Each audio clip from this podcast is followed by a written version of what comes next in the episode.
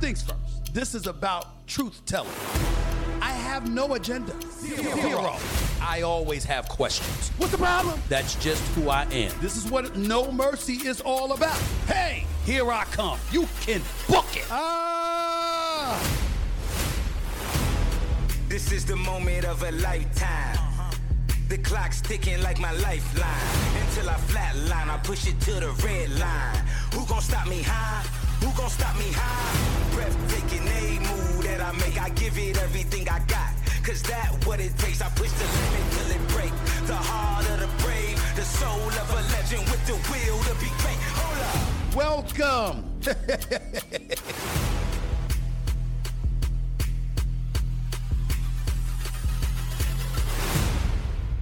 There's a whole bunch of stuff going on in the world of sports and outside of it as well. Jaylen Brown and his $300 million deal. Bronny James, thank God he's okay. The President of the United States and his son. And of course, the one and only Mike Tyson. There's a big fight coming up this weekend after all.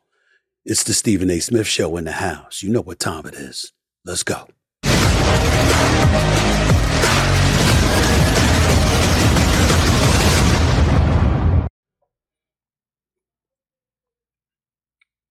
What's up, everybody? Welcome to the latest edition of the Stephen A. Smith Show, coming at you every Monday, Wednesday, and Friday, 4 p.m. Eastern Time, live over the digital airwaves of YouTube. Obviously, that's not the only days I come on the air. Sometimes I usually have a special edition. I'll be throwing those at you in the days and weeks to come as well. But normally, again, it's every Monday, Wednesday, and Friday, 4 p.m. Eastern Time, 1 p.m. Pacific, over the airwaves, the digital airwaves of YouTube. This is the Stephen A. Smith Show in the house. Got a lot to get into, but as usual, I'm in a studios. In this particular instance, I'm in our LA studios. Thanks to our, thanks to our official studio sponsor, FanDuel Sportsbook. FanDuel is the sports betting company for the Stephen A. Smith Show. Um, I don't see it up on the screen, but obviously, um, I appreciate the love and support that everybody has given me. My subscribers have grown to over 250,000 in less than five months uh, that I've really, really been doing this on this level. Um, so I want to thank I want to thank all of you uh, for supporting the show the way that you have. It is deeply appreciated. Make no mistake about that. And you keep the love coming, and I'll keep showing up and doing the best that I can to entertain, inform you, and just to literally um, express myself and hopefully enlighten as many people as I possibly can, or at least make an attempt to in doing so. After all, if you're going to have a podcast and that's not what you're striving to do, why the hell have a podcast? It's really, really that simple. Let me get to a couple of things that I wanted to get to. Um, I was going to go the NBA route talking about uh, Jaylen Brown because there's a bigger issue going on, particularly when you consider what's transpiring in the NFL, uh, specifically with running backs compared to what's happening in the NBA, particularly with guys like Jaylen Brown and others. But before I get into, let me take a moment to send prayers up and to give a heartfelt thanks to God Almighty Himself because Bronny James appears to be okay. The son of LeBron James, uh, 19 years of age, a freshman at the University of Southern California, USC, uh, was working out um, and suffered a cardiac arrest during practice when your heart stops various different reasons. In his case, apparently uh, from an electrical perspective, in terms of what sparks the heart and keeps it going, keeps it churning, or what have you. Apparently, there was something that was compromised in that regard. And thank the good Lord that medics were in or were nearby at the facility. So when he collapsed, they were ready to jump on it and to make sure that he received the medical treatment that he deserves, and, and obviously every human being deserves, but the medical treatment necessary. They ultimately got him to a hospital. He was in ICU. He's out of ICU. He's been stabilized. He's doing well. And I just want to say that I've seen the kid around on many, many occasions. I've never talked to him really. Um, and believe it or not, I've never made any effort to talk to him other than giving him a pound and a hug when I saw him at the crypto.com arena during the playoffs just a few months ago. And me intentionally, just to put myself on Front Street, I never wanted, I never had a desire to talk to Bronny James because I think most people out there, literally considering the cynical society that we live in, I think you have a lot of people that want to amp up the pressure on him because his father, his daddy, the great LeBron James, is so phenomenal uh, that they want to judge him accordingly. And I never wanted to do that to that kid. I, I of those guys that I didn't want to see him until it was time to see him. I wanted him to live his life, uh, to be a kid, to go out there and enjoy his life to the best of his ability, elevate his level of skill to the best of his ability. And then when it was time to showcase those talents, as opposed to him being somebody that's judged against the obviously incomparable abilities of his daddy. That is why I never made any kind of effort to watch Bronny James play. But obviously, he's a college student now. Uh, he's going to be at USC and hopefully through the grace of God, not only saving his life, but also putting him in a position where he can resume his aspirations of ultimately becoming a professional basketball player. I sincerely hope that he is okay. I don't know his mama very well. Savannah just a sweet, wonderful, wonderful woman. I just love her class. The fact that you never, ever, ever hear anything about her in the news. She recognizes the fact who she is, LeBron James' wife, and she doesn't bring any, any kind of unwanted attention to her family. I just think she's a phenomenal lady in every way, shape, form, and fashion. Um, and as we say, you know, happy wife, happy life. There's a reason that LeBron James is walking around like he's the Mac because he has an absolutely wonderful woman who is his wife and the mother of his children, and she is something special. Now, I do know Gloria James, LeBron's mama, who has always, always been wonderful to me. She knows how much I love her. She is adorable. She is great. And I wish her and her grandson and their family nothing but the best. But I was rooting for Bronny James. But and I'm so happy that he's okay. Let me say this. God forbid something worse had happened to Bronny James. I just want to take a moment to say y'all do know that LeBron James' career would have ended, right? Y'all do know that, right? Think back to Michael Jordan and when he retired. He ultimately came back, but think back to him and when he retired. Y'all do know that was in the aftermath of his daddy being killed in North Carolina, right? Roadside and two assailants victimized his dad and shot and killed him. You do know that, right? It's not an accident nor a coincidence that Michael Jordan found it hard to return to the basketball court and played, although he returned and played baseball initially uh, for the farm system with the Chicago White Sox. It was hard. It was hard. Could you imagine if something worse had happened to Bronny James? Do you really think that LeBron James would have been able to play basketball? I'm saying that to say, thank goodness God blessed us with allowing Bronny um, to continue to live his life and hopefully uh, have a full recovery from this setback, this cardiac arrest he suffered. But we're also lucky from a basketball standpoint because I don't believe LeBron James would have been capable of playing basketball if he had lost his son. I don't believe it for one second. I say that now, and I would never have broached this subject if his son was in ICU and his life was still in danger, whatever. But now that he's out of the woods, I, I don't think it's it, it's it's off kilter or, or, or bad in any way to bring up that reality. LeBron James is still in the NBA. One could easily argue because he has aspirations of hopefully his son making it to the NBA and playing with his son. And if his son ends up not making it to the NBA for some reason, or his basketball career being sacrificed because of of of of, of the setback, then maybe LeBron James would retire earlier than originally anticipated. But if something worse had come of that cardiac arrest to Bronny James, y'all do understand we all would have suffered not just because of the loss of a young man with his life fully ahead of him. By all accounts, a wonderful young man that's got, you know, that's got everything to live for in the world, especially a wonderful family. LeBron James would have never been the same. One of the things that my mama, Janet Smith, God rest her soul, passed away in June, June 1st, game one, the morning of game one of the NBA finals between the Golden State Warriors and Cleveland Cavaliers in 2017, to be specific. One of the things my mother reminded me of is that, as I said to Ving Rhames the other day when he broke down, and I understood those emotions and those feelings, because to be quite honest with you, I cried every day for two years. And I'm just not the most emotional guy in the world. Those kind of emotions. Yes, I can get loud. I can be demonstrative and bombastic and all of this other stuff. But in terms of shedding tears and being sad or walking around a bit melancholy to say the least, that's just not my MO. That's not something I do. I was that way for every day for two years when I lost my mother. That's how devastating the loss was for me. So much so that I would openly confess to you there were times when I was on national television and I was doing first take and I was, y'all were literally looking at me. And there were times when I didn't even hear the person sitting across from me debating with me, whether it was Max Kellerman or somebody else, because my mind and my everything just went blank because all I saw was her. And for a few seconds, I couldn't hear or see anything but her. And my soul just got dark. And I bring that up because my mom, before she passed away, reminded me that it is much, much worse for a parent to lose their child than for a child to lose their parent.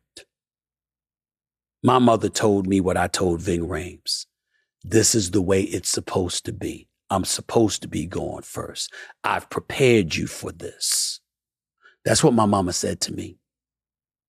And that's what I hold on to. And I say all of that to say LeBron's a strong brother. He's a real one. He's dealt with a lot of adversity in his life. I wouldn't wish on anybody the level of pain he and his family would have felt if Bronny had been lost. So thank God that is not the case. Thank God he's okay. Thank God he's going to be all right and hopefully in a position to resume his career as a collegiate basketball player and hopefully someday as an NBA player. But thank God LeBron James and his family didn't have to deal with worse circumstances. Because I think the LeBron James that you see right now would have been gone forever had that happened. That's the first subject I wanted to get to. Let me get to some basketball items, some professional sports items overall, because here's what I want y'all to understand. Okay? Jaylen Brown for the Boston Celtics just signed a five year, $304 million extension. He's now the highest paid player in the history of the National Basketball Association. No NBA player in history has ever gotten that contract. There are a lot of you out there that's going to sit up there and say he ain't worth the damn money. I wanted to use this as a teachable moment.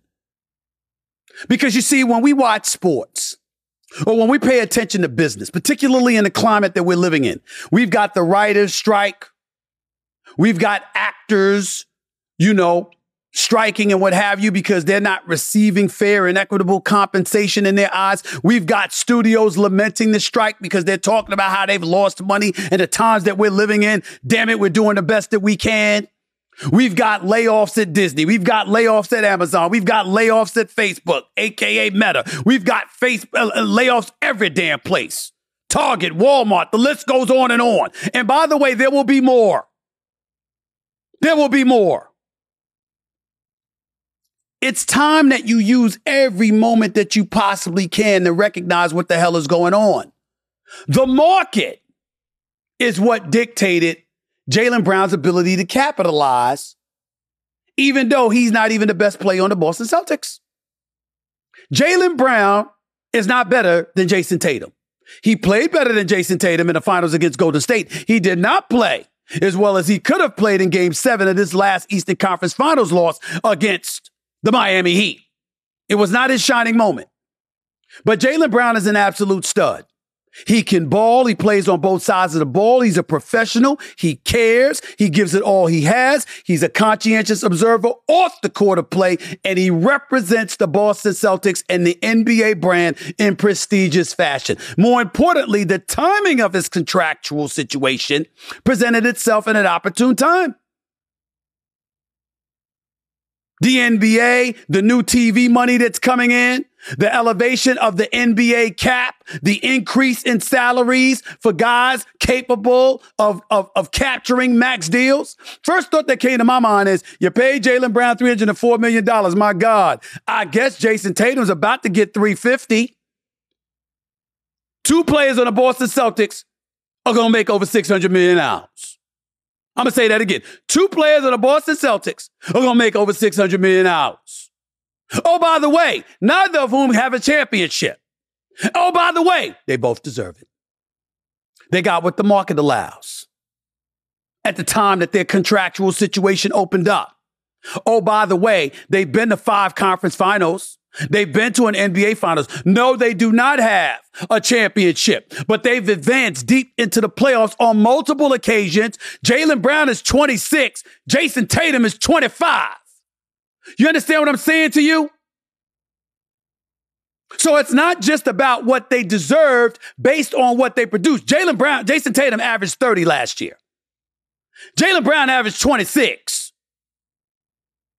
And both of them are 26 and under, which means they got about six or seven years, if not more. So not only are they, are they getting a deal, they're getting this deal and it will expire. In, in Jaylen Brown's case, he's getting this deal at 26. His deal will expire when he's 32. He'll turn 27. I think it's this October. He'll get his next, he'll be in a position to get another deal when he's 32. LeBron is still playing, he's approaching 40. Al Horford is playing, he's approaching 38. Steph Curry's about 35. So is Russell Westbrook. James Harden's approaching that number. Are you kidding me? I can have Jayson Tatum and Jaylen Brown in the same lineup. Excuse me, at that young age, they're already competing for championships. I just added Chris Kristaps Porzingis. I still got Horford and Williams on my front line. I still got Derrick Brown and, and Malcolm Brogdon, the reigning sixth man of the year, my lineup. I acquired a seven foot three shot blocker and shooter in Kristaps Porzingis. Hell, Boston is arguably the favorite to win it all. You damn right I'm paying Jaylen Brown if I could keep him with Jayson Tatum. Now, don't get me wrong.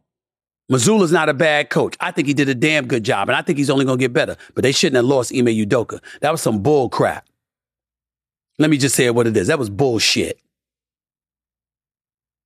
He should still be there instead of coaching in Houston.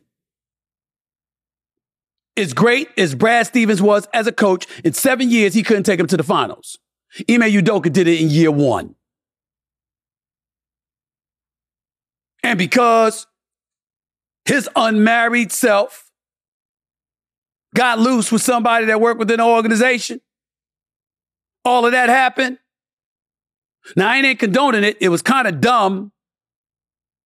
And I understand. But the reason why I hold the Boston Celtics accountable, how the hell you let that information leak out? I'm going to repeat it again. I'm going to repeat it again for the umpteenth time.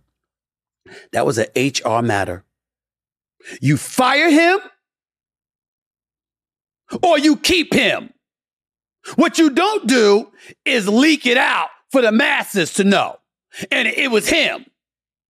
But the person that he was messing with, who was allegedly married, we ain't never heard nothing about her. He wasn't married. I ain't saying he should have done it. But if you're going to keep stuff quiet, keep everything quiet. I'm still pissed at Boston about that. And I'm going to stay pissed about that. Having said that, however, it is what it is. That is not the reason I brought up Jaylen Brown and his salary.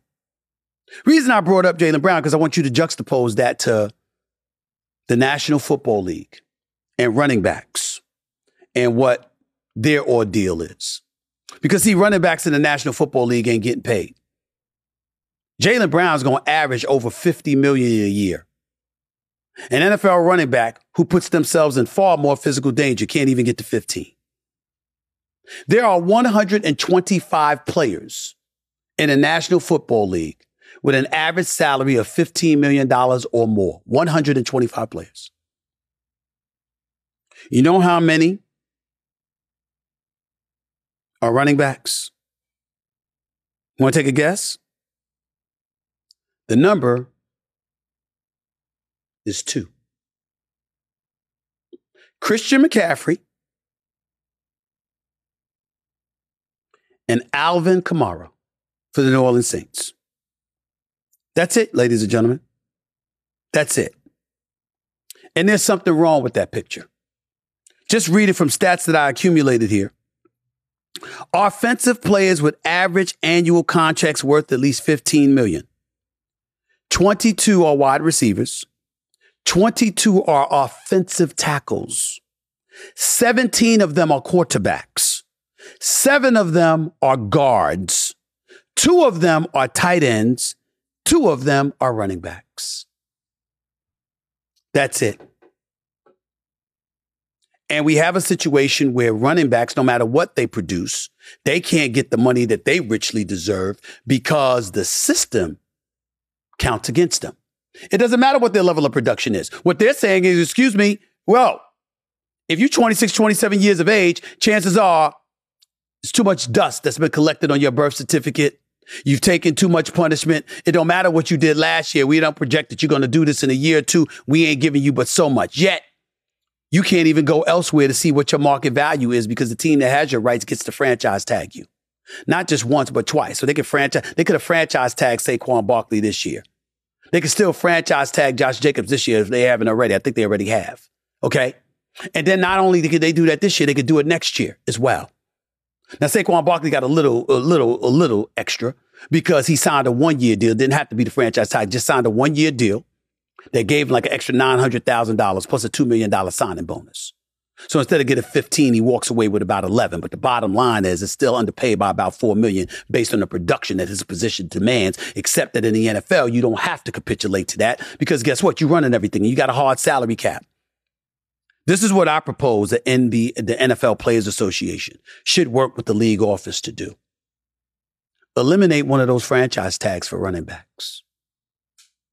And oh, by the way, instead of making guys participate in collegiate football for three years before being eligible to enter the NFL draft, why don't you allow running backs to come out after one?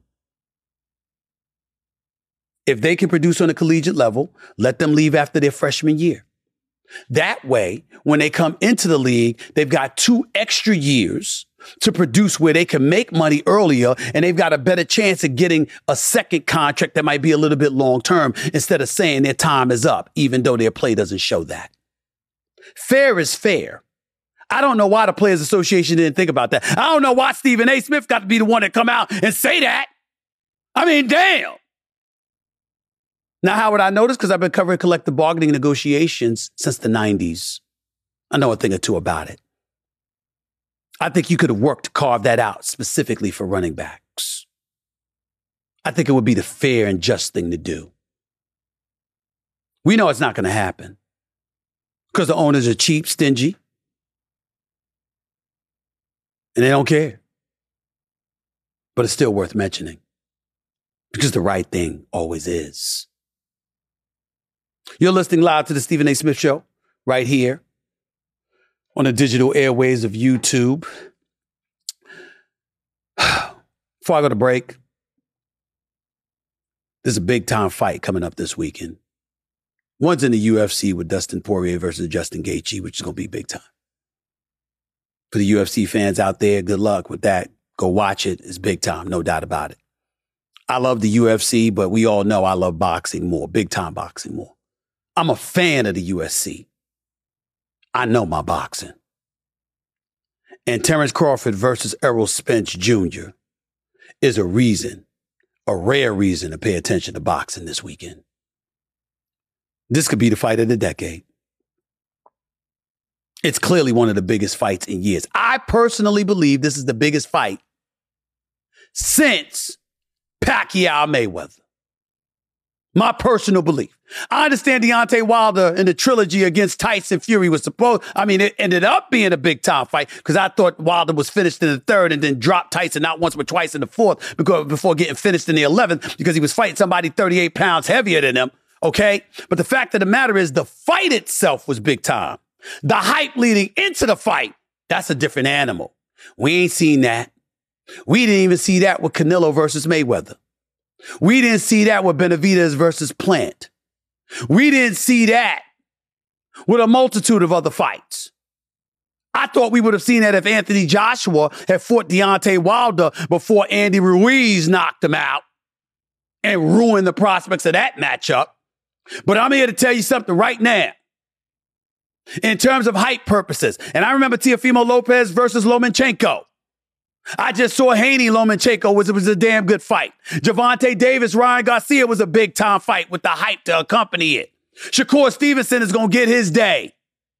Terence Crawford and, and Shawn Porter, or Errol Spence Jr. and Shawn Porter, or Kell Brook versus one of the two and Spence or Crawford. Those were big fights. Didn't measure up to this. Crawford, Spence. This has the potential to be Sugar Ray versus Leonard. Duran versus Sugar Ray. Duran versus Hearns, even though Hearns knocked him out in two rounds. Wilfredo Benitez, Sugar Ray Leonard. Mayweather Pacquiao. This has the potential. The hype for this is almost, I couldn't say quite up to Mayweather Pacquiao. Wouldn't say quite, but it's up there. But the fight has the potential to be better than that fight was, which wasn't the greatest fight in the world. Spence and Crawford, I don't think neither one of them know how to run, not to back up. That's just me. But the hell with what I think about it. How about what Mike Tyson thinks about those things? He's got a few things on his mind he wants to talk about. No doubt, smoking some weed while doing so. He does hold a, own a cannabis company, so I mean, it makes sense. Iron Mike Tyson with Stephen A. Up next, right here. Don't touch that dial.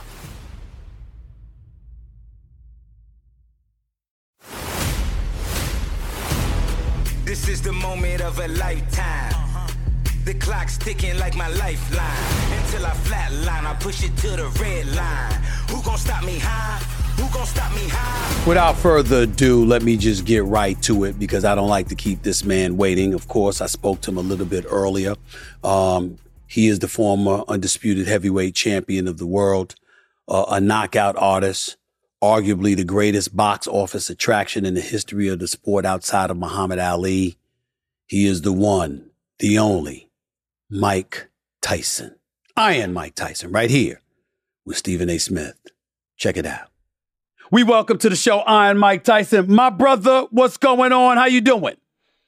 Hey man, everything is beautiful, Stephen. It's wonderful to be in the show with you. Listen, man, this is gonna shock you. This is gonna shock the world. What I'm about to say to you, it's gonna shock the world. On my show, it. on my show, you have permission to smoke the weed. Oh, I have man, no thank problem. Thank you very much. I'm truly grateful for that. I have no problem, man. Do your thing. Do your thing. What's going on, man? I mean, you gotta. I mean, this this business venture of yours, Tyson Pro, a collection of boxing equipment and attire. Mike Tyson, the businessman. Who would have thunk it? How you feeling about how things are going for you? I'm very grateful, and I'm very um, I'm very um happy, and I'm proud that my supporters and my fans support me. You know, when I think about some of the business ventures that you've been in, I mean, I'm thinking about not just you, or you know, this collection of boxing equipment and attire. I'm thinking about your show on Broadway. I'm thinking when you've appeared in movies, just the, uh, the just the the numerous things that you've done. Mike Tyson, you've never lost the support of people in this country. Think about that for a second. With all that you've been through, as you reflect on your life and the fact that so many people love you in this day and age, how does that make you feel? I'm like I said before, Steve. I, I live a life of gratitude now, Mm. to the best of my ability. Talk to me about that. I know. I know what that. I said. I know. I know what hard times are like. No, I was saying that I understand hard times and I understand good times. Mm. And you know, in life, you they have to come. You're gonna have to deal with both of them because that's what life consists of: good times and bad times, Hot or box. difficult times. Yeah. Hot boxing obviously is a, is a huge podcast. You're having major success with that. Congratulations to you uh, for what you're doing with that. But I watch you a lot and I watch you do a lot of these interviews and you seem hell bent, not just on having a conversation, but providing life lessons. Now, anybody that watched you box and listened to your interviews throughout the years, we all knew that you read a lot of philosophers and things of that nature, particularly when it came to the sport of boxing. But as I think about and uh, when I listen to you talk to other people, interviewing them, you seem to be so willing to impart life lessons. Talk to me about that, Mike Tyson, and how you got mm. to that point. I don't know if the life lessons is conversation. Mm. And, um, you know, most people in life are seekers, and seekers want to know things. They want to know things they wouldn't never know or understand if they had a thousand years of life to live. But for some reason, we want to know things. We're, we're very um, curious about God. Mm. Who is God? What is God? What is God's existence? Why did God create us to be afraid to die? And um, I don't know. Life is life is just um very interesting. As you get older, um, you want to know more about your existence. Mm. That's what I think. Don't you? I I agree with you. I agree with you. You want to know more about your existence. I'm not sure I want to know some of the things you know. As when I was on hot boxing and you was talking to me, we were supposed to be coming on there talking about me, talking about boxing, talking about sports, and you started talking about the National Geographic Channel and these animals and and, and how the bear and, and you had the bear, you know, keeping you alive and, and, and crushing your skull or, or, chewing on your skull while you were alive. Uh, hyenas eating you from the inside out and stuff. Mike, I didn't come there to hear all of that, Brian. Come there to hear all of that. I was just watching it and it blew my mind. Is this that simple? I, I mean, yeah, it, listen, listen. How much of that stuff did you watch when you were boxing before you went to the ring and fought somebody? Is that the kind of stuff you was doing before you fought? No, I watched horror movies and karate pictures. Really? The Shaw Brothers. I always watched the Shaw Brothers. Okay, all right. But why would you watch karate movies and, and horror pictures before a fight? Why? It's entertainment. Entertainment. Just entertainment. Yeah. What, I mean, but did you need anything? I remember when Marvin Hagler, marvelous Marvin Hagler, God rest his soul. I remember when he would talk about going away for weeks at a time and being celibate all of those weeks because he wanted to come into the ring hostile and angry and ready to go. I mean, was there anything that you did to get you in the right frame of mind for a fight, or did you just naturally have it within your possession? No, it's like a job. It's like you going to work. I have to go to work. I have to give my best performance today. Really? So you never you so so so so let me get this straight. You never walked into the ring beforehand and was like this. This particular person I want to hurt really, really bad because he get on my damn nerves. I want to do something. Yes, I do. I don't I don't allow to distract me from my professional job. Mm. You know, that's what professionals are. He doesn't let anything distract him. Mm. That's the difference between an amateur and a professional. Those are my personal feelings, have nothing to do with me in the ring. Mm. I got you. So we're talking to the great Mike Tyson is uh, sitting right here now with yours truly, Stephen A. Smith. As you reflect on what your life has become in terms of your career, your business ventures, some of the acting and the other things that you've engaged into, what are you most excited about at this particular moment in time in your life? I'm really excited that my family is um, able and capable of just living the life that um, they deserve to live. Mm. I'm very grateful for that. I'm very grateful to, um, to have my wife and my children. You know, um, I never knew how important that was in my life. I'm very grateful that they're my wife and um, she's my wife and they're my children. One can imagine how you didn't know how important it was in your life at one moment in time. Do you remember when you realized how important that stuff was to you? Well, you know, when I, when I lost my four year old daughter, I understood the um the preeminence of family. Mm. How were you able to overcome the loss of your four year old daughter? I mean, I've got a 14 and 13 year old. I mean, if I lost any of my children, I'd lose my mind.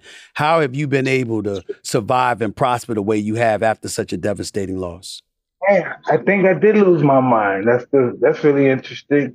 But I don't know. I don't know how to really do down. Uh, I can't even talk about that. It's pretty right. interesting, though. Yeah, that you said that. Yeah, yeah, I definitely get where you're coming from with that, man.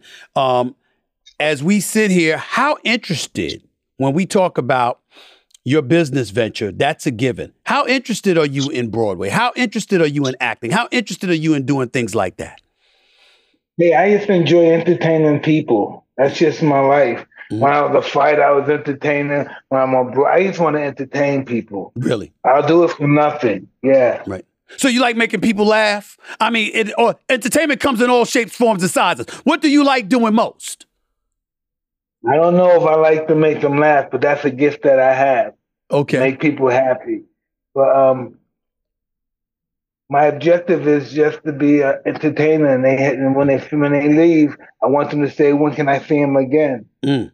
I feel you on that. Well, you've always done that throughout your career, no question about that. The weed, Mike, Mike Tyson. I'm going to ask you a strange question. Steve, Stephen A. Smith has been on the record. Now, now I want you to stay with me for a second. I am famous for I am famous for telling people to stay off the weed. But I was only saying that to the athletes that it was going to cost them money. Like if you not if it's not going to cost you money, then live your life. But it's stupid to lose money because you violated some weed policy in the world of professional sports, which have now dissipated and not flat out eradicated. My question to you would be this: What would weed do for Stephen A. Smith? Well, it'll stop you from being paranoid and suspicious, man. Chill out. I'm not paranoid, Mike. I'm not paranoid. I, I, I wouldn't call myself paranoid. I'm alert. I got to I got to watch out for stuff. But I wouldn't say I'm paranoid, Mike. But that's what. Say, you say what? You know, a paranoid.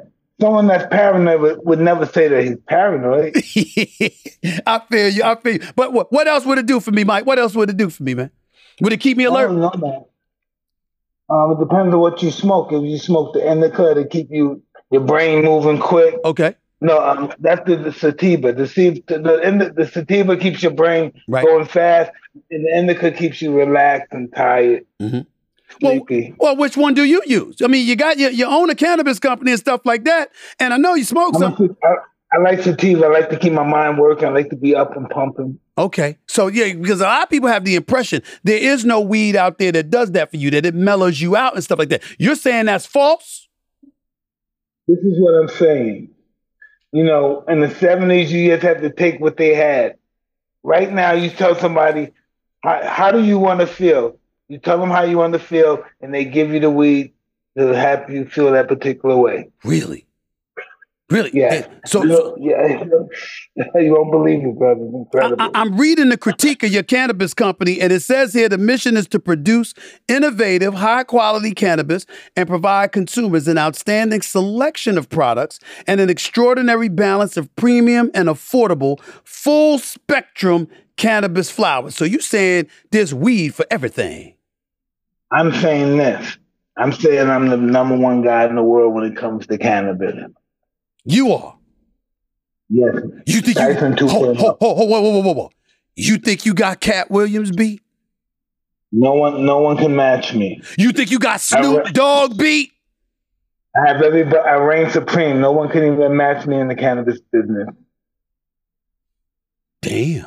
That, that's a bold statement, Mike Tyson. I mean, Al Harrington, there's a few others, Matt Barnes, Stephen Jackson, cats like that. They might they might challenge that.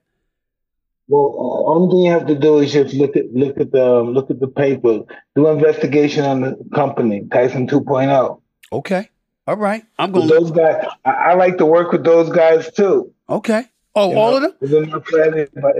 It's enough for everybody, man. It's enough for everybody. Damn. I, I know. Well, clearly, when it comes to some weed, that is absolutely positively the case. No doubt about that. We're talking to the great Mike Tyson right here with Stephen A. Smith on the Stephen A. Smith Show.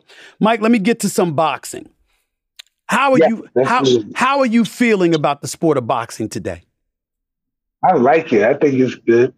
Really? Yeah. What what you don't like about it? I don't like the fact that we got to wait so damn long to get the fights we want.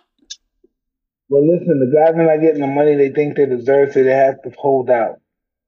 Okay, that's true. Because I do, I definitely want boxers to get the money that they deserve. And I say all of that to say, have you ever thought about being a promoter? No, because I, am um, I'm a smuck as the promoter. I would give the fighters all the money. I would never make any money. right. Because you got you got you, you you got sensitivity and all of that stuff for them. Who, oh, big time. Who is the greatest promoter in the history of boxing in your mind? God damn! I don't listen. Say what? It has to be Bob Bob Arum and Don King. They had more promotions than anybody. Okay, we can go from there. I'm looking at this fight right now, coming up with Errol Spence Jr. and Terence Crawford. I'm getting excited about it. It's July 29th. Once upon a time, I thought Errol Spence was just a clear, bigger, stronger fighter. Too small, Terence Crawford. Now I'm looking at it and I'm saying Terence Crawford has had some years to maturate to that 147 pound limit. It could be very, very interesting. What are your thoughts about this fight coming up? Listen, I went out. Um, I'm on record saying Crawford, but that's just me talking shit. You know what I mean? right. Um, it's going to be a hell of a fight. In order for Spence to win, he has to come straight at him pitching. Mm-hmm. From the first round, he's come right on him. Because once he gives him that time to start moving around during the round, start going by, right. and he's analyzing him, then he's screwed. Yeah. Then who's screwed? Then Spence is screwed. When right. you start letting, if you start letting um, Crawford analyze you for right. rounds, watching yep. the move, taking on, that's that's you wasting your time. You gotta get right on top of the guy. See, to me, that's Errol Spence, and I love Errol Spence. That is a potential weakness. You would come out and try to take Crawford out early. All right, assuming it was heavyweights that we're talking about, of course. What I'm saying is Errol Spence sort of methodically goes about the business of taking you That's down. Not, not I don't with, think that yeah, works against Crawford. That yeah. I don't think that works against Crawford. This is what I wanted to talk to you about too. You and I we agree on something, I believe. I believe that David Benavidez, who you labeled the Mexican monster, I think that brother is something special. And I think that Canelo is avoiding him. I think but he that, got another guy. He got that guy Erik Morales. He's a, what's his name again? Yeah, yeah, yeah. yeah. I think was, I think it's Morales. I think it's Morales. He got him neck. He's got him. David Benavidez getting ready to fight him. Guy. Yes. The Cuban guy. Yes. Oh shit. You think he's better than Benavidez? No, but it's going to be a good fight. I think it's going to be a very good fight, but I'm mad that David Benavidez has to fight him because Canelo didn't give him the fight. See, I don't like the fact that Canelo is fighting a smaller Charlo, okay? He's moving up two weight classes to fight Canelo because his brother's unable to make the fight. And I'm like, Canelo should be fighting Benavidez. That's what I think. What about you? Let's see what happens in that fight. I'm very curious. Which what curious about what? The Canelo fight. Canelo versus I the smaller Charlo? I think Charlo's gonna do better than we think. I think he's very good, but he's too small. And he doesn't know how to back up. And you can't come to Canelo. I think that's a that's a mistake. Listen, that guy is tough, and I, he got so much balls to take on Canelo, and I believe he believes he can win. Mm, I got you. Who's the best heavyweight in the world right now? Is it Tyson Fury? Big time, yeah. Do you like the fact that they got some exhibition coming up with him and Francis Ngannou, formerly of the UFC, that's now out Listen, on his own? Bro. Listen, that's just making fighting um, bigger and bigger. Mm. So you're one of those guys that you're a fan of Jake Paul and what Jake Paul has done for the sport of boxing? Oh man, he did more for the sport of boxing than most of the champions did. I think so Come too. Come on. I think so he, too. He fight, he fight somebody 70 million people watch. Mm. The champ fight somebody, he's lucky if he get 3 million. Right. 5 million. Yeah. Before I let you get on out of here, your greatest moment as a fighter at this day today, I know you've answered this question a thousand times, but I'm imagining it may change as time goes on. As you reflect on your career right now, what's your greatest moment as a fighter? With Buster Douglas when Buster Douglas beat you? Yeah. Why? Because I took some really good shots. Mm-hmm. When I watched the fight, I said, "Wow, I took some good shots." Right. You know, I'm still mad. I've never. It's been years. You know, I've never forgiven Bruce Seldon, right, for going down when you didn't even hit him. Yeah, I've never. Listen, didn't we see that man? Yes. Didn't we see? I'm telling you, he, you never touched him. You hit him. You never touched him. He got and he went down, and then he refused to get up until a count of ten. And by the count of ten, he was hugging you. No, but he got up okay. Like the next thing, he shook his head and he started falling. What the yes. fuck? Yes. You saw he shook his head and then he got dizzy and started. It was ridiculous. Down acting. You know, I told people this story because at the time this fight was taking place, right? It was right. I was, I was, I was, in, I was, uh, in college, coming out of college, getting ready going to go into the business. And I remember when you were ninety six. That's right. You I was getting ready, I remember when you was getting ready to fight Michael Spinks. And you were so furious because you thought he was taking too damn long to come into the ring and you didn't realize he was in the lock he was in the locker room crying because he had to come out and fight you. Do you remember that? It didn't. I don't remember, but it didn't look good for him. Before I let you get on out of here, man, last question: the Black Flies. The Black Flies, a film by Sean Penn about emergency medical first responders. You star in the film as Chief Burroughs, Ben's superior yes, officer. Yes, yes. What was that like? That was a very, um, I had a wonderful time. I'm very grateful that uh, Mr. Penn allowed me to be in his movie, mm-hmm. and hopefully I could be in more. I'm just, hey, Right. I'm in my element. I enjoy doing what I do. I, I enjoy entertaining people. That's right. I feel you on that. Mike Tyson, um, how the hell are you this old and you find a way to stay in shape, man? Because it's a struggle for some of us. It's a struggle. Hey, listen, it's a struggle because you're moving so damn much. It's a struggle. next thing you know, next thing you know, you're eating meat, and next thing you know, you're eating shakes, and what the hell just happened? so, guys, stay I with that, That's how God humbles us. That's right. You're right about that. Mike Tyson, man, happy for you, happy for all your success, happy for everything coming your way. You got hot boxing, you got the Black Flies, you got Tyson 2.0, your cannabis company, and of course, you got Tyson Pro, you know, your apparel line. All the best to you, my man, doing big things, getting Thank older you, and older, Thank and still so winning, man. Keep doing your thing. God bless. All right, man. Take care. All right, bro. All right. We'll always have love for Mike Tyson because we've seen the very worst. He's let us in. He's allowed us to get to know him and know all his trials and tribulations. And it's, it's really, really nice seeing him in this comfortable place. I mean, I don't know how much weed and smoke mushroom you need to smoke to get to that point. That's a different subject for another day. Um, I am not thinking about smoking any weed. That is not my style, but I did want to asked that question because I was curious to hear his answer. Did that man say I was paranoid? I think that's what he said. He said I was paranoid. Me? Me? Paranoid? No. You know, I just never had any desire. I, am a control freak when it comes to me. I like being in control of me. I don't want to be inebriated, devoid of my senses, and put myself in compromising positions. And then I get to say, I don't know what the hell was going on. You know what I mean? So I, I, I don't want to do that, you know. I, I, just don't. I could tell y'all a story, but I don't know if y'all ready for a story. It was involving me and Suge Knight from a couple of days, a couple of eh, decades ago. I ain't gonna tell y'all that just yet. Though. I don't know if y'all ready for that story. I don't know if y'all ready for that. But it did involve me and Suge Knight. Believe it or not. We were at the Palm in Vegas at a, at, a, at the club on the roof of the Palm. Okay? Okay? When the former, when the owners of the Sacramento Kings owned that spot. We was sitting at the table, you know what I'm saying? Was, you know, I, it, involved weed, not with me directly, but I'm just saying it's very interesting. Anyway, thanks to the great Mike Tyson.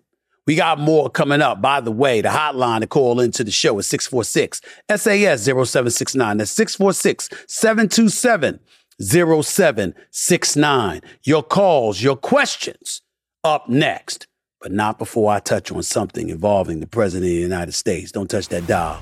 You're listening live to the Stephen A. Smith Show, right here on YouTube. Back with more in a minute.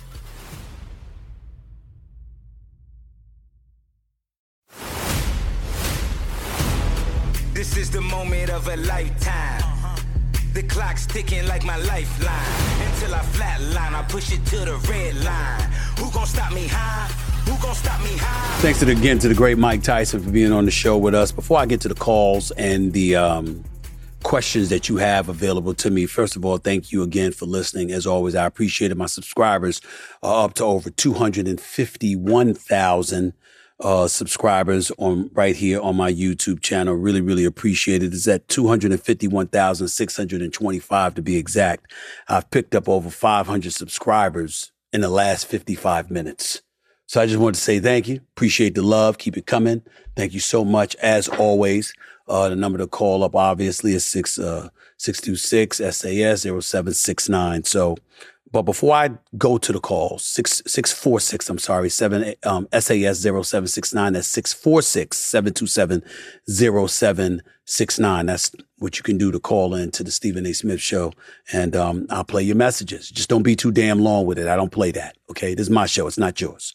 You don't get to give dissertations for two plus minutes and beyond. I'm not listening to that. You got 30 seconds tops, probably 20. So make your message quick, just so you know, because I got a lot of calls all the time.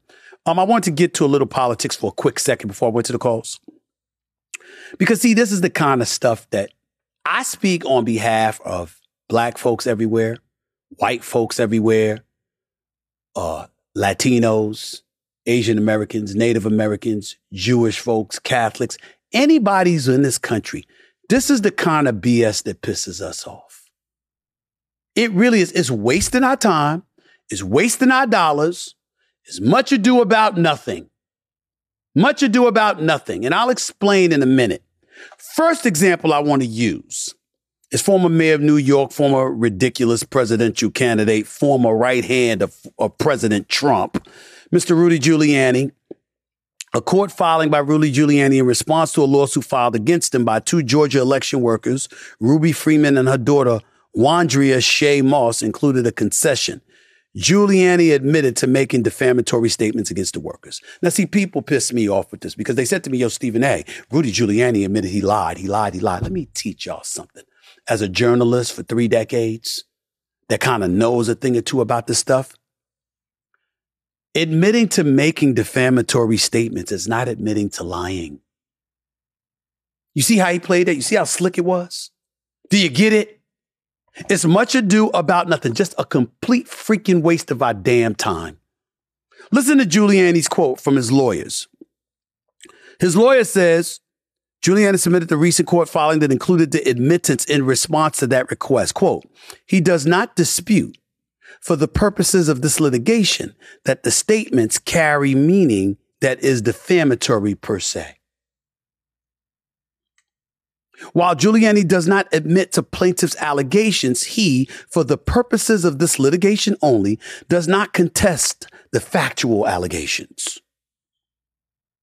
Thus, plaintiffs do not need any additional discovery or sanctions regarding striking Giuliani's answer based on his concession of facts establishing liability.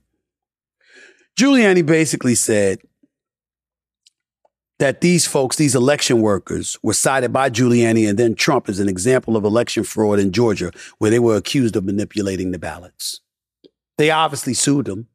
And he's basically saying he admits to defaming them, but not necessarily lying.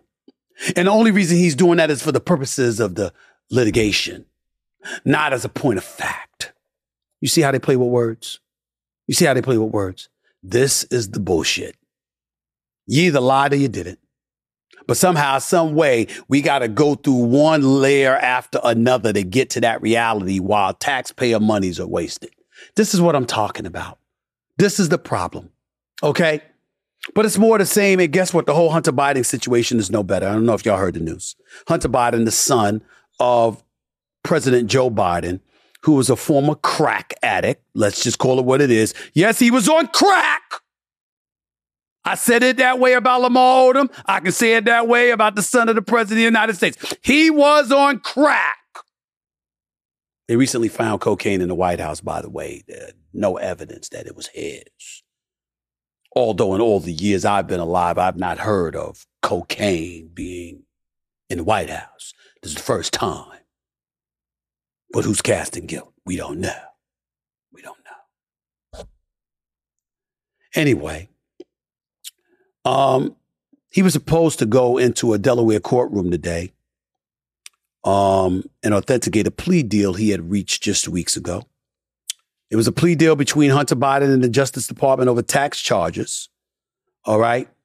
Uh, tax evasion charges because prosecutors said in court that Hunter Biden had failed to pay between 1.1 million and 1.5 million in taxes before the legal deadlines and was poised to plead guilty to two tax charges with prosecutors agreeing to recommend a, a sentence of probation. Obviously, the Republicans in the House wanted more than that because there was a felony gun charge because if you are on probation for any reason. And in his case, the whole drug use and things, you're not supposed to be having a firearm, an unlicensed firearm at that. And apparently that was something that was considered to be a felony charge and they thought he was getting off easy.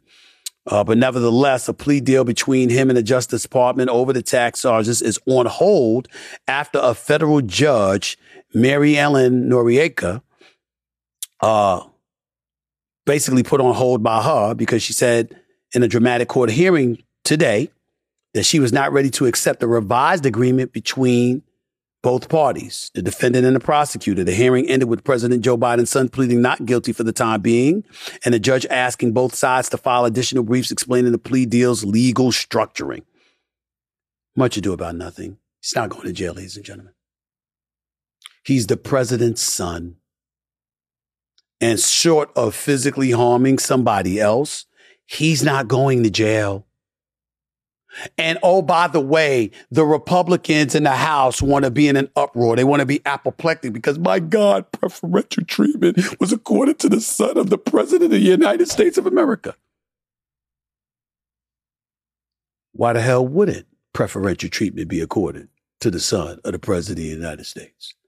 If I'm the commander in chief, I'm in charge of law enforcement throughout the country the head of the Justice Department is appointed by me. State attorney generals and beyond answer to the Justice Department or the state attorney generals. Why wouldn't I have an inside track? Why wouldn't I have inroads? I'm not saying it's right. I'm saying, why are we walking around acting like we're aghast over this? Shut up! Will you stop with the nonsense?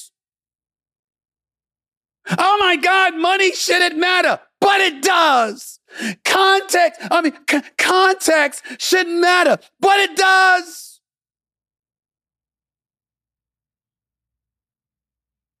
I work for ESPN. I am an employee. I am not Bob Iger. CEO of Walt Disney. I am not Jimmy Pitaro, the president of ESPN. I'm not Burke Magnus, who's running production and, pro- and, and, and promotions for ESPN. I am not Dave Roberts or Norby Williamson. I'm not working at Facebook. Even if I was working at Facebook, I'm not Mark Zuckerberg. If I'm working at Amazon, I'm not Jeff Bezos. I'm none of these people. But if I was at that place, what I am at ESPN and Walt Disney, that explains why I get all of these damn calls. Yo, Stephen A., could you look out for a brother? Could you give a recommendation? Could you take this resume and give it to somebody, please? Because when people have an inside track, they use it. Why are you acting like you don't know that in the United States of America? Will you grow the hell up?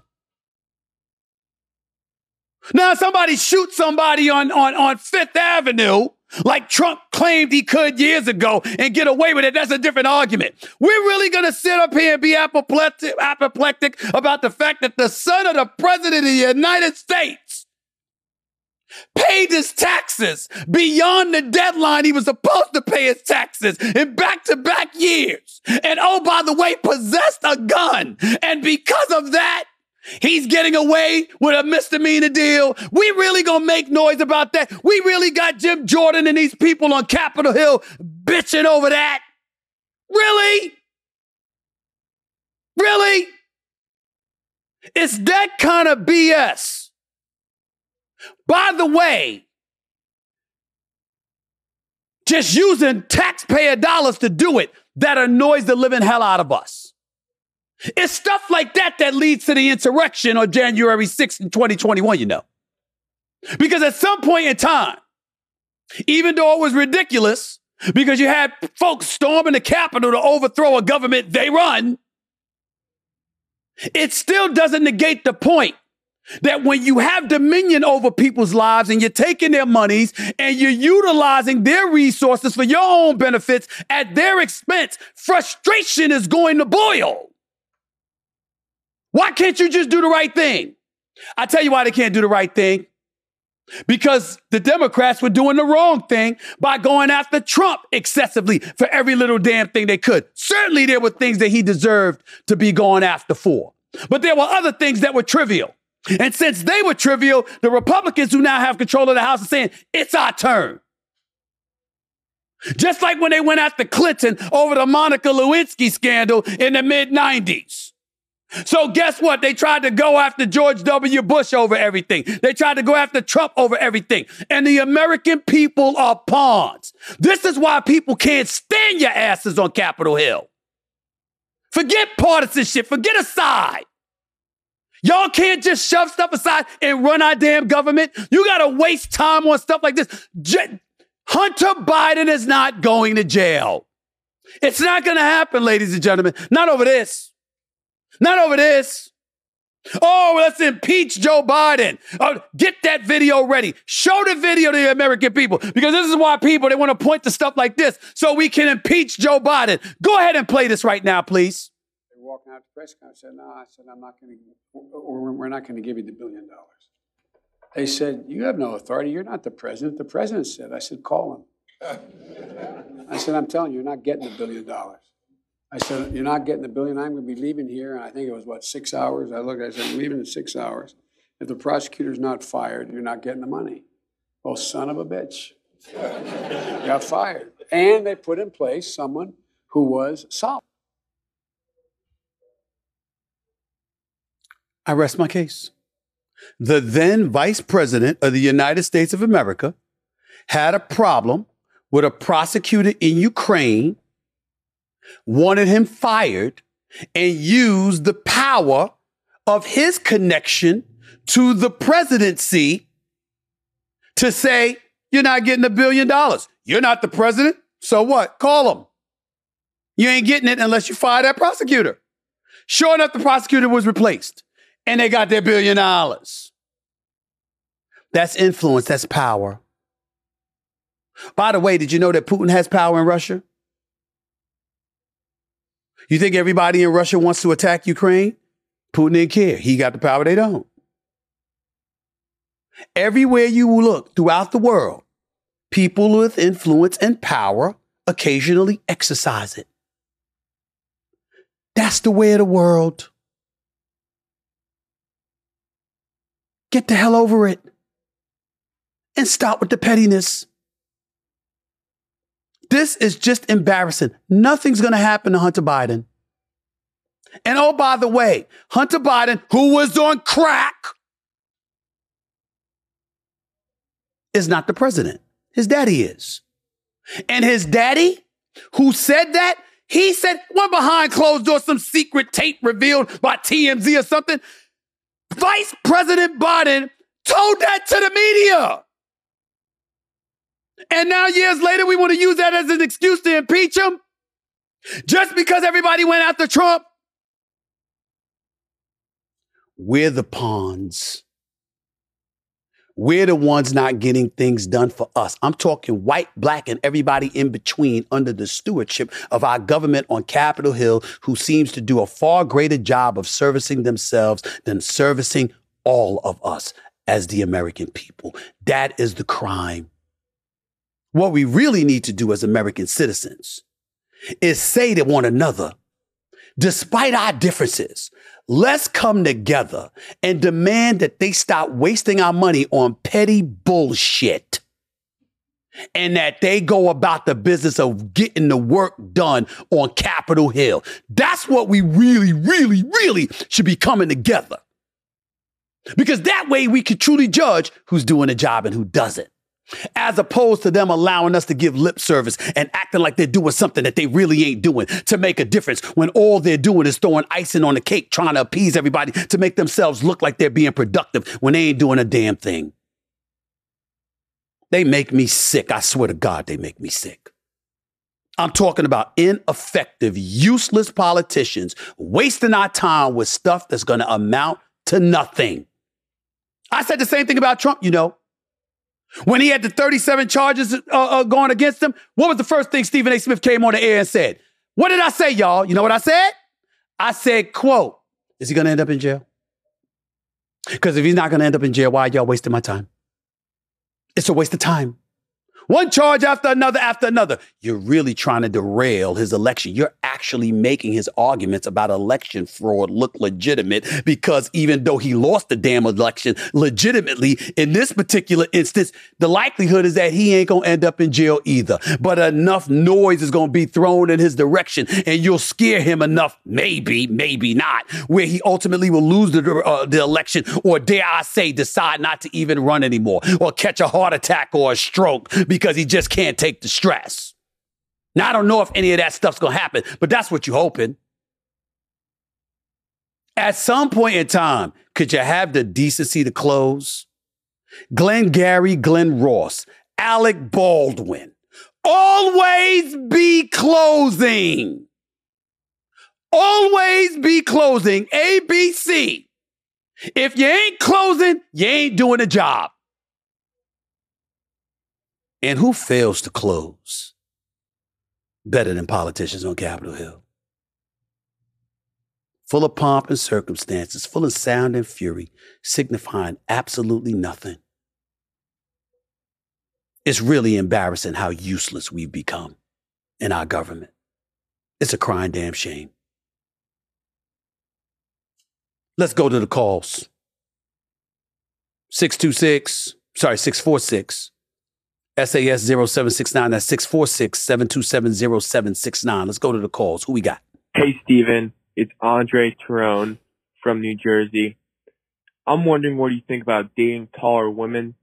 I'm about five four, and I've been dating girls about five eight, five nine. Wondering what's your advice on this?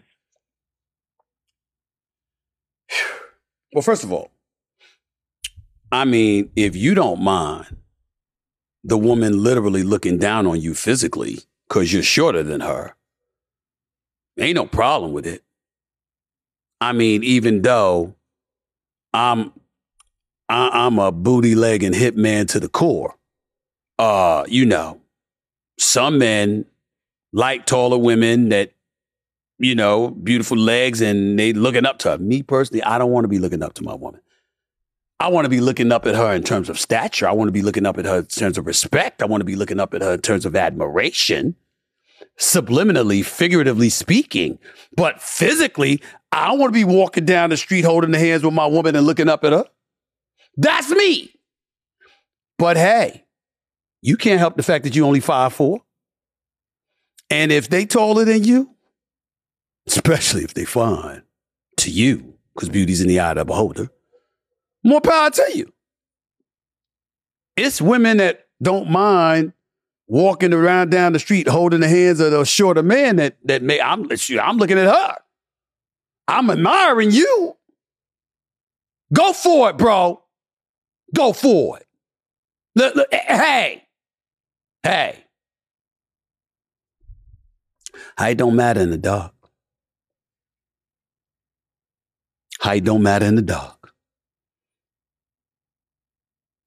It don't matter in the light when you're laying down either. That's how I look at it. Go for it, bro. Go for it. Next call. What's up? What's up, Stephen A? This is Bonnie from Chicago. My Next, question for you is, yeah. what are you Okay. looking forward to the most for this upcoming NBA season per free agency so far? Should Dame, Damian Lillard sign with Miami?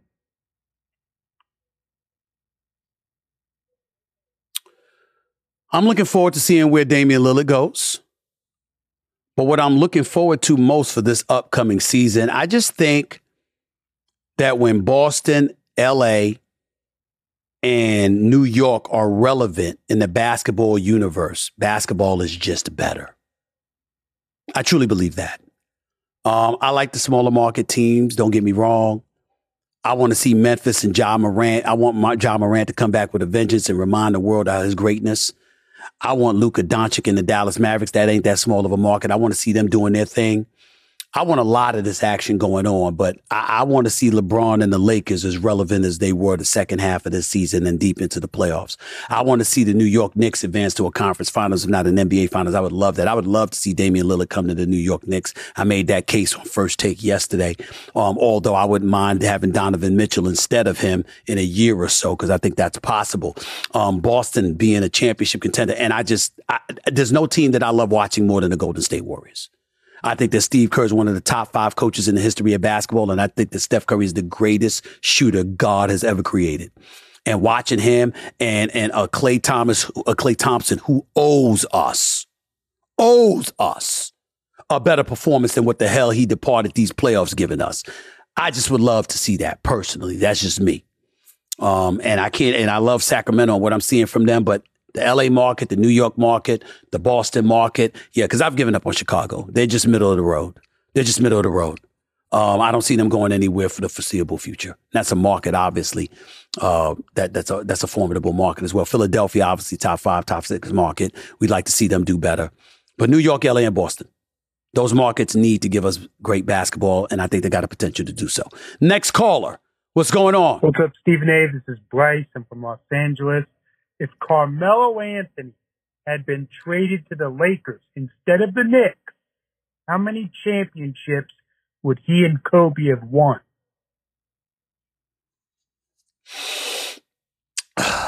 That's an interesting question because I think that um, if Carmelo Anthony had been traded to the Lakers, I think he would have got one title. But let me say this because I love Carmelo Anthony. That's my brother. I know him well.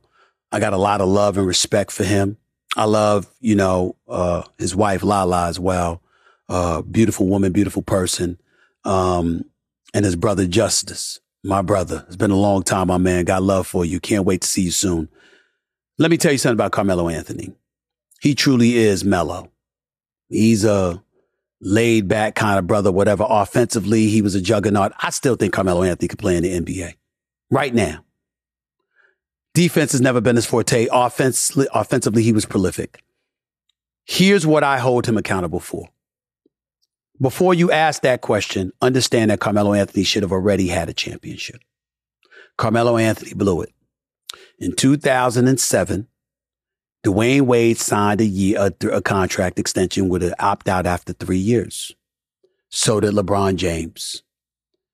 Carmelo Anthony was supposed to do so as well. Instead, Carmelo Anthony signed a five-year deal because the Denver Nuggets put five years and 80 million in front of his face. And Carmelo Anthony was like, yo, man, I'm from the streets. I ain't turning down that kind of guaranteed money. He didn't want to bet on himself to get the money that he could get for the three years, opt out, and then get a new contract. It was never supposed to be Chris Bosh, Dwyane Wade, and LeBron James in Miami. It was supposed to be LeBron James, Dwyane Wade, and Carmelo Anthony. I'm telling you what I know. I don't give a damn what they say. I'm the one who broke the story that LeBron James, Chris Bosh, and Dwyane Wade would end up pair, uh, joining forces in South Beach. I broke that story. Nobody else. And I'm telling you what I know. It was supposed to be Carmelo Anthony, but he signed a contract that didn't give him an opt out in the year 2010. And so they settled on Chris Bosh, and that is how that happened. If Carmelo Anthony had been in Miami with LeBron and with D Wade, they would not have lost to Dallas. And I don't, I, I believe they would have won three titles at least in the four years that they were there together. So to go to him and Kobe, yeah, maybe they would have won one, but he had three in Miami. I firmly believe that. Next caller. What's up, Stephen A? It's Eliante from San Jose, California. Next caller. A question I wanted to ask is who are your top five yep. comedians? Thanks. Top five comedians. Okay. I'm going to end the show by answering that question. Uh, and I got a video to show y'all about Drake in a second, by the way. But I, before, but before I do that, I'm going to answer that question. Five top comedians of all time.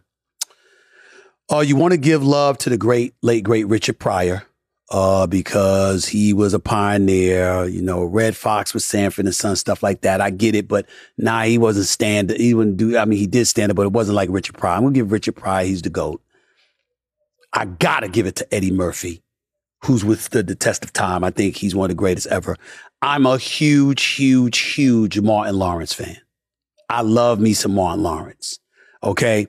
I watch Martin religiously to this day. I love him. Love him to death. Can't wait to meet him. I don't give a damn about interviewing him anything. I just want to meet the brother. That's how much love I have for him. And it's beautiful to see and hear these brothers give him the love that they give him because of all the greatness that he's done for other people. So I got a lot of love for him right there. Those are my top three. I'm going to tell you,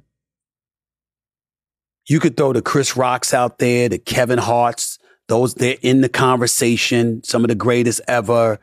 Oh, I get all of that. Um, Bernie Mac, get all of that. Can't forget my man Steve Harvey, Harvey and Cedric the Entertainer. Got to give them love. But I'm gonna tell you who my final two is. The Dave Chappelle show was sensational. And he's great in stand up as well, but sensational show. I love Dave Chappelle. He's got to be in my top five. And last but not least, this might be unpopular to some people, but I'm going to give it to him because I think that over the years, I haven't seen him recently, but over the years, yo, y'all, we got to give love to Katt Williams. Katt Williams is spectacular in stand up. Spectacular. Remember that time he was talking about he was doing a show in Jacksonville and he was talking about Trump and he was like, CNN was crying. There is no way Trump can win this election. It's here, here, here, here, here, here, here, here, and here. And then the next thing you know, he said those analysts came out crying and stuff when Trump won. He was laughing about it and stuff like that. How about when he did Snoop special? Who, by the way, we talk about kings of comedy and stuff like that. Kings of Comedy, Def Comedy Jam. Snoop should do more of his own shows because Shaq does it a lot too, and Shaq has some good ones. Ari Spears and others, phenomenal comedians, can't forget them. But Snoop could do his own Def Comedy Jam setup. I swear, I'd love to partner with Snoop or something like that. You understand? Because it's special. But let me tell you something. Remember when Katt Williams looked at him and he said, "We went from." A deranged president. He was talking about Trump. He said, We went from a deranged president to weekends at Bernie's. I mean, it was hilarious. That's that's Katt Williams, man. Phenomenal. Richard Pryor, Eddie Murphy, Martin Lawrence, Dave Chappelle, and Katt Williams. That's my list. But love to Chris Rock, Kevin Hart. They all in the conversation. Steve Harvey, Cedric the Entertainer, Bernie Mac, the late Bernie Mac, God rest so so many others. Well, my top five I just gave to you. Before I get on out of here, I don't know if y'all saw this video of, uh, of Drake, but I think he was performing, was it at Madison Square Garden, New York? I think that's where it was. I'm not sure. But let's just say, you know, it's amazing to me that there's so many women out here who complain about so many men, not all, because some of us are decent, God fearing individuals who would never objectify ladies. But there's a lot of men who would. And it is amazing to me when I see videos like what I saw from uh, uh with Drake performing in concert, where some of these same women are the ones who complain about being objectified. What on earth is Stephen A. talking about? Take a look. Take a look. Are y'all watching that? Are y'all watching that? Ladies and gentlemen, that video right there is a little bit tight. It's a little bit dicey. It's not telling the whole story. While Drake was on stage performing, numerous women were throwing their bras and panties at him, including a lady who wears a size 38 D or double D, and as a result has received a new contract from what is it, Playboy? Playboy gave a new contract because she exposed her titties on a weekday afternoon. Now, ladies and gentlemen, can we stop faulting men for this? This man was minding his business, performing on stage, fully clothed, spewing his lyrics. He didn't ask for that. But these women were taking off bras and panties, so evidently their breasts weren't the only things they were exposing in public. But men are at fault for noticing I'd like you to consider that, please, and get back to me on your feelings about that. Drake,